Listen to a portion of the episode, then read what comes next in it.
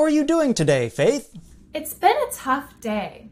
I didn't sleep last night, and all my friends forgot that today is my birthday. They didn't even wish me a happy birthday. Oh, uh, I'm sorry. Uh, happy birthday.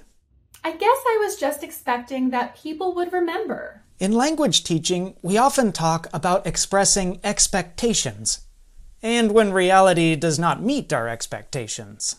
That's a good point. We have expectations about many things in life.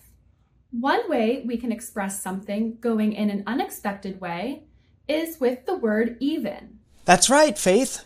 At the beginning of this report, you said, They didn't even wish me a happy birthday. I could have said, They didn't wish me a happy birthday. But when you add the word even, you are suggesting that you expected them to wish you a happy birthday. Even can also express pleasant surprise. For example, if I said, John even wished me a happy birthday.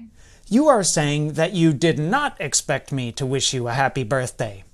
I can't believe you have such low expectations of me. That's my life story, beating other people's low expectations. I'm not so sure you beat their low expectations. Hey, that's not nice. There are other ways English speakers express surprise or expectation. These include the words actually and still.